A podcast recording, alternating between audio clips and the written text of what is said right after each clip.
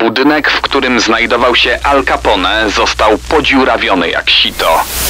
Zrozumiał, że alkohol to aktualnie najlepszy interes świata. Płatni zabójcy, seryjni mordercy i sceny zbrodni w RMFFM. Co tak spoglądasz na zegarek? No bo wziąłem ten na rękę, a rozmawiając o tym dzisiejszym temacie, to powinien być taki kieszonkowy, A, chowany tutaj, mhm. do kieszeni marynarki. No tak, bo dzisiaj w scenach zbrodni gangsterzy polskiego pochodzenia i przeniesiemy się do mafii czasów prohibicji. To są niezwykle mroczne czasy z jednej strony, ale z drugiej no niezwykle barwne. Mafię tamtych czasów kojarzymy z familiami włoskimi. Wielu jednak było w jej szeregach przybyszy z Nadwisły. Polacy na emigracji łapali się wszelkich zajęć, także tych nielegalnych. No, było kilka znaczących postaci przestępczego podziemia, o nazwiskach brzmiących znajomo. Suchowlański, Sycowski, Kwiatkowski czy na przykład Guzik. My opowiemy o prawej ręce Ala Capone, a później ta prawa ręka stała się jego największym rywalem. Powiemy także o Polaku, którego bał się wspomniany Al Capone. Henryk Wojciechowski był bliski wyeliminowania legendarnego gangstera. W scenach zbrodni dziś o dwójce przestępców z polskimi korzeniami, która jakby to nie zabrzmiało, zrobiła w czasach amerykańskiej prohibicji największą karierę. W scenach zbrodni dzisiaj polscy gangsterzy w USA czasów prohibicji. Na naszej liście musiał znaleźć się Abram Sycowski, rocznik 1892. Choć niektóre źródła podają także rocznik 94, to były takie czasy, że nigdy nie wiadomo. Na świat przyszedł we wsi Wielgomłyny pod Radomskiem w dzisiejszym województwie łódzkim. Burzliwe czasy Polski zaborowej, w dodatku był żydowskiego pochodzenia. Jego tato był szewcem, choć niektóre źródła podają także, że był felczerem, czyli takim polowym lekarzem. No jedno nie przeczy drugiemu. Poza tym i w jednym i drugim zawodzie kroił i strzywał. Ale spotkałem się także z informacją, że ojciec po prostu był chłopem i uprawiał ziemię. Tak czy siak w domu gromadka dzieci, bracia i siostry, tata miał ciężką rękę, Abramowi często się dostawało. Legenda mówi, że gdy miał zaledwie 6 lat, postanowił uciec z domu, a że słyszał o kraju wielkich możliwości, o Ameryce, najpierw na gapę pociągiem dotarł do Niemiec, przedostał się do Hamburga, tam znów jako pasażer na gapę dostał się na statek płynący do Nowego Jorku. Polaków w tamtym czasie ciągnęło do Chicago, więc i ten chłopak tam się dostał. Niewyobrażalnie to trochę brzmi, ale to nie koniec. Wychowywał się na ulicy, pomieszkiwał biednie, gdzie tylko się dało, nie stronił od bujek, drobnych kradzieży, dorywcze prace i tak się jakoś utrzymywał. Już jako prawie dorosły zaangażował się w działalność polityczną, wspierał organizację Tammany Hall. Tyle, że 100 lat temu wspierało się partię czynnie. Oznaczało to po prostu bójki z przeciwnikami z konkurencyjnych partii. Regularnie dochodziło do ustawek. To właśnie wtedy zyskał na dzielni przydomek Kid Tiger. Jako, że utrzymywał się sam od dziecka, jako młody mężczyzna, miał już duże doświadczenie zawodowe. Znalazł zatrudnienie jako kierownik w chicagowskiej firmie handlowej z przyzwoitą pensją. No wydawało się, że to spełniony American Dream. A jednak los zdecydował inaczej i sprowadził Polaka na manowce. Tutaj sceny zbrodni dzisiaj w klimacie lat 20. XX wieku. Dlatego te białe nakładki na butach. No i dlatego takie piękne garnitury, no bo zajmujemy się polskimi mafiozami czasów prohibicji. Gdy wprowadzono w Stanach prohibicję, Abram Sycowski, bohater naszej opowieści, był mniej więcej 30-latkiem. Większość stanów zakazała po prostu sprzedaży alkoholu. Sycowski przedstawiał się wtedy jako Alex.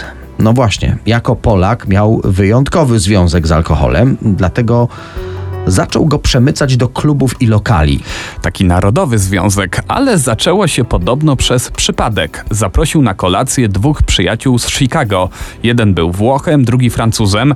Kolacja zmieniła się w całonocną hulankę. Alkoholu nigdy za wiele, dlatego wpadli na pomysł, że zorganizują sobie dostawę. Wiedzieli, gdzie szukać. Wsiedli do furgonetki i pojechali nią na bezczelnego do składu, gdzie policja przechowywała bimber skonfiskowany w poprzednich dniach.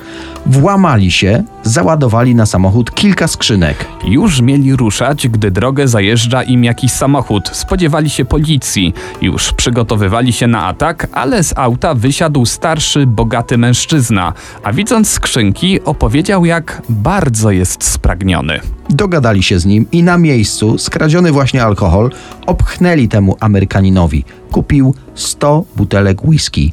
Zapłacił gotówką, astronomiczną wówczas kwotę 1000 dolarów. Panowie podzielili się gotówką, ale czas pokazał, że na tej transakcji najwięcej skorzystał Kit Tiger.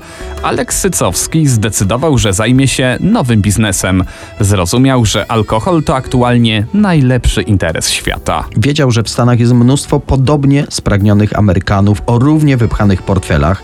No chciał to pragnienie ugasić, a przy tym dobrze zarobić i szło mu całkiem nieźle. Choć rosła konkurencja, i stawała się coraz bardziej brutalna. Gangi ze sobą rywalizują, nie stroniąc od pojedynków na pięści i noże, a nawet na rewolwery.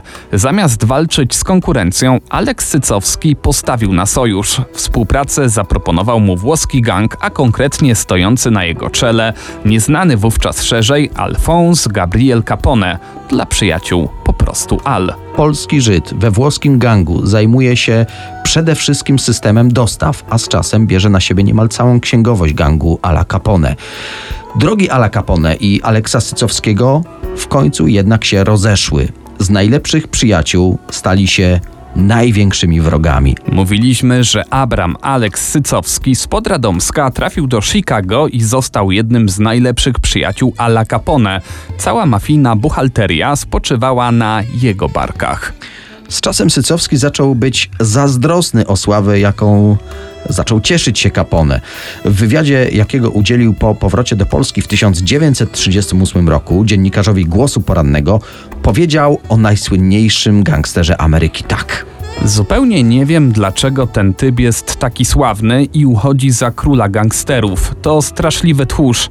Zawsze, gdy robiło się niebezpiecznie, kazał pracować innym ludziom, a sam usuwał się w bezpieczne miejsce. W końcu zrobił coś, na co nie zdecydowałoby się zbyt wielu ludzi na świecie. Postanowił swojego bossa okraść i to grubo.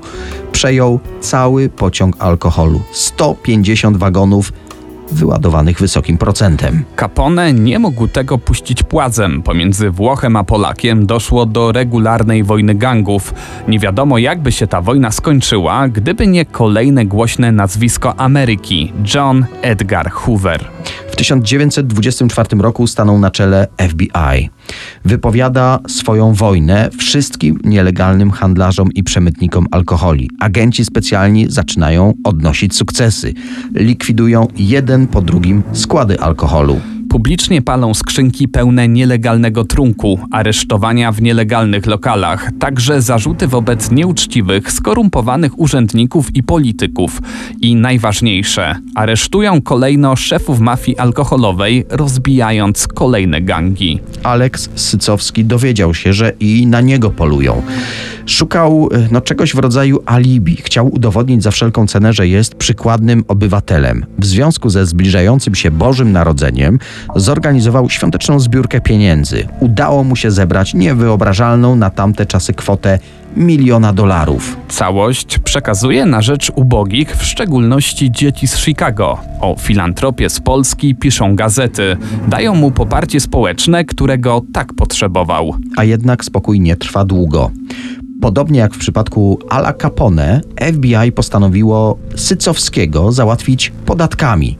Fiskus wyliczył, że Alex Kid Tiger Sycowski zalega urzędowi skarbowemu USA 82 miliony dolarów. No tego nawet on zapłacić nie mógł. Do więzienia iść nie chciał, a do tego siepacze nasyłani przez Ala Capone.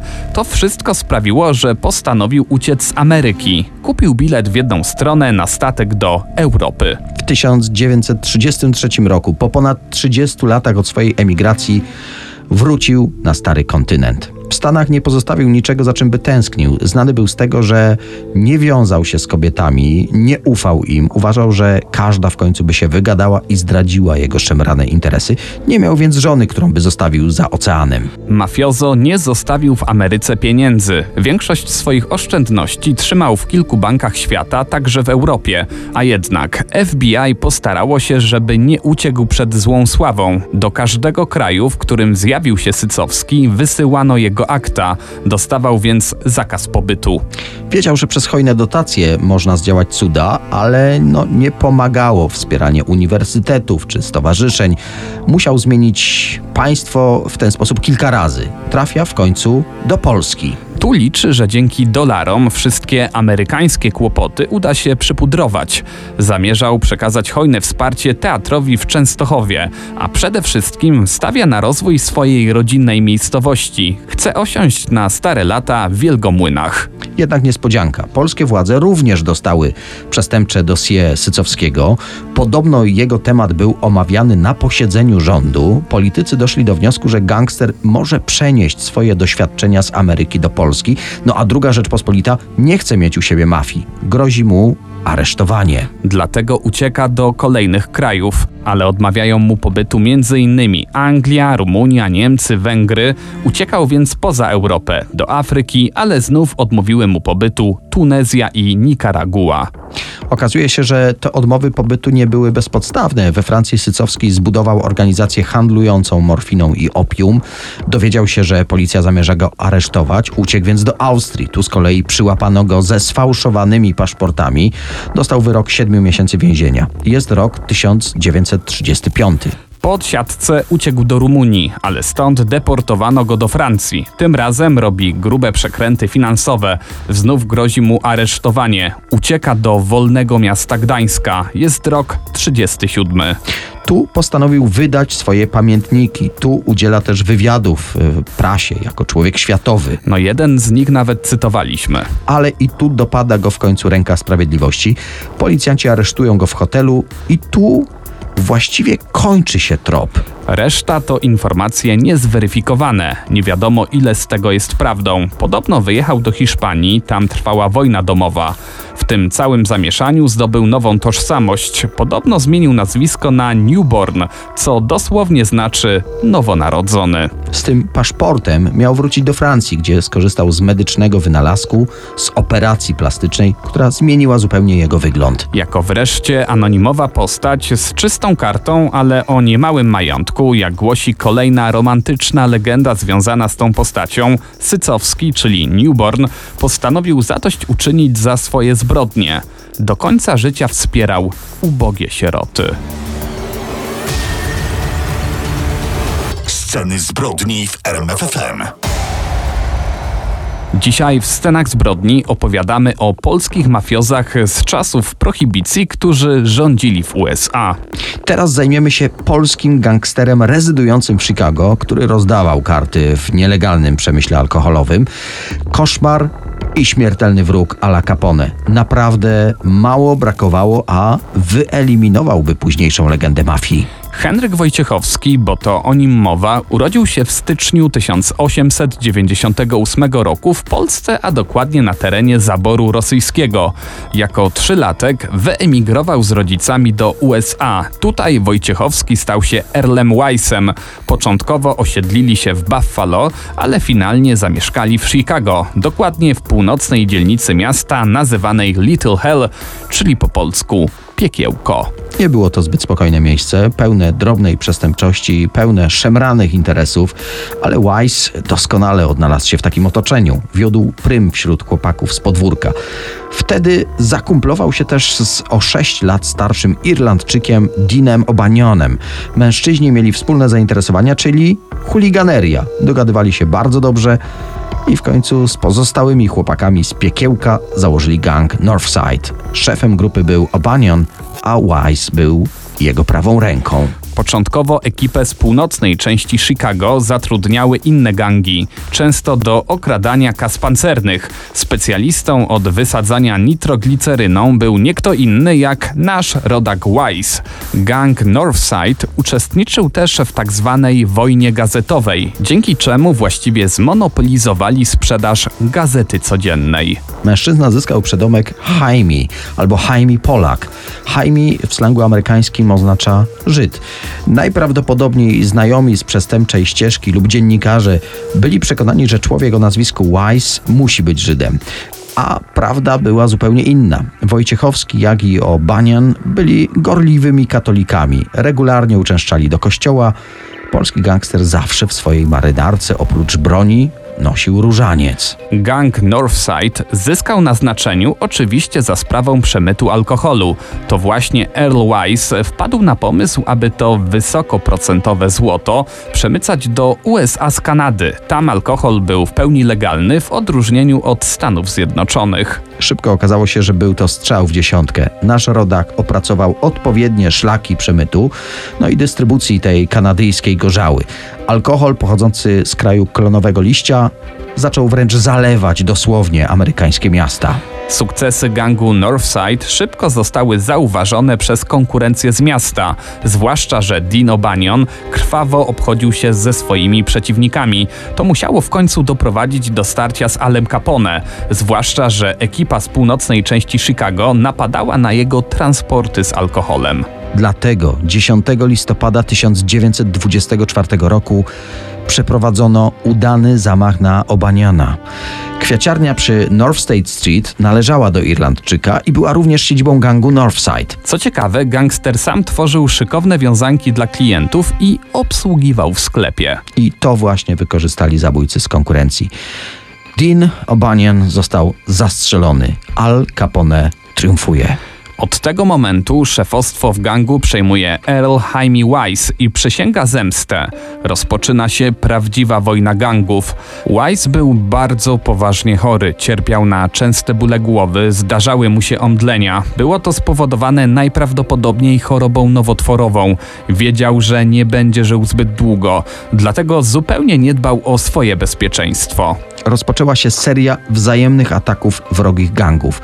12 stycznia 1925 roku polski kryminalista wraz ze swoimi ludźmi zaczaił się na samochód Ala Capone. W jego kierunku oddano 26 strzałów. Mafijny boss wyszedł z tego zamachu jednak bez szwanku. Kule raniły jedynie szofera. Od tego momentu Capone w obawie o swoje życie poruszał się po Chicago wyłącznie opancerzonym Cadillaciem. Jakiś czas później grupa Wise'a wytropiła Johnego Torio, szefa gangu Southside. Mężczyzna został kilkukrotnie postrzelony.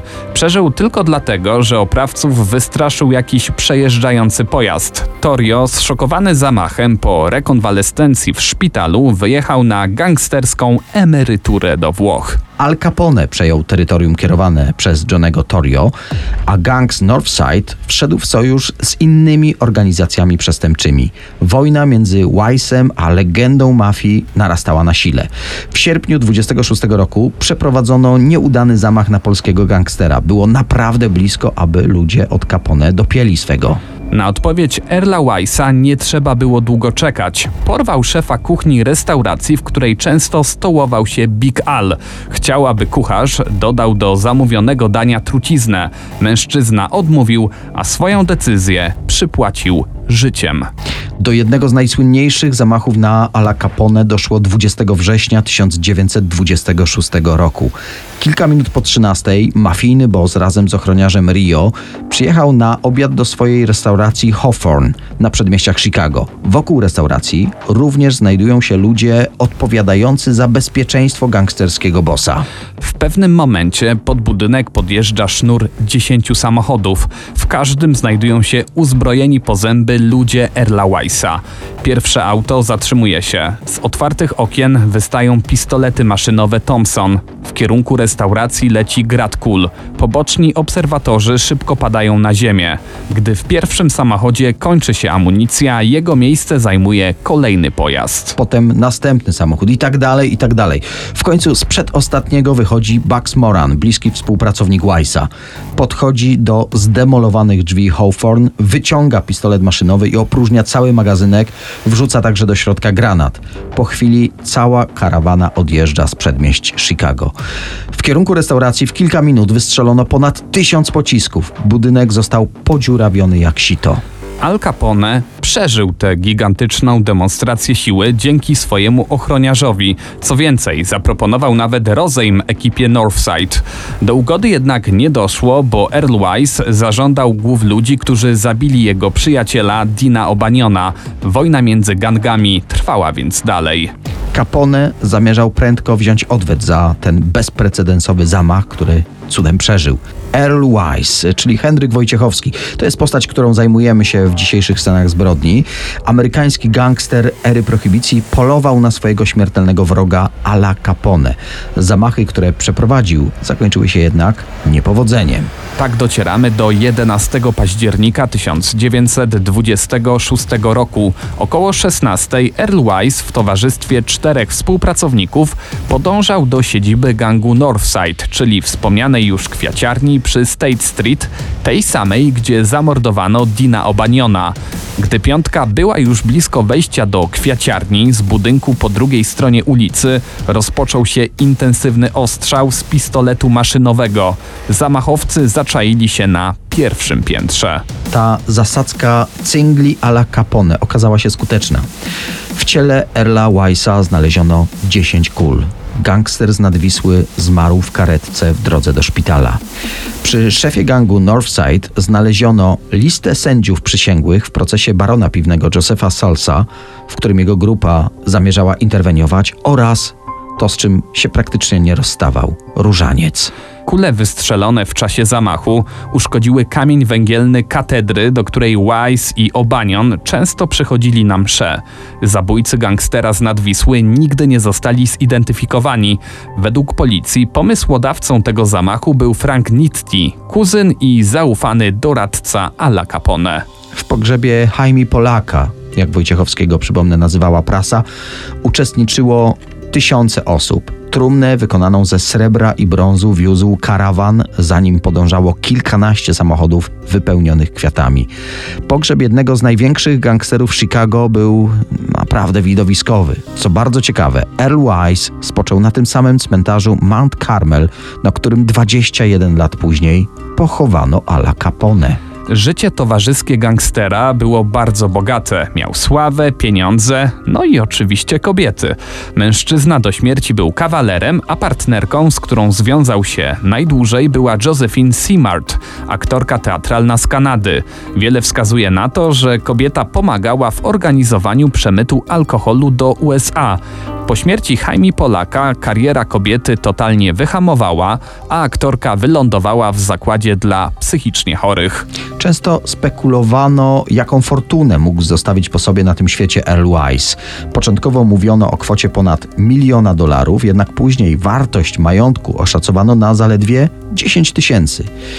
Ile pieniędzy było w rzeczywistości, to już prawdopodobnie na zawsze pozostanie jedną z wielu tajemnic amerykańskiej mafii. Sceny zbrodni w RMFFM.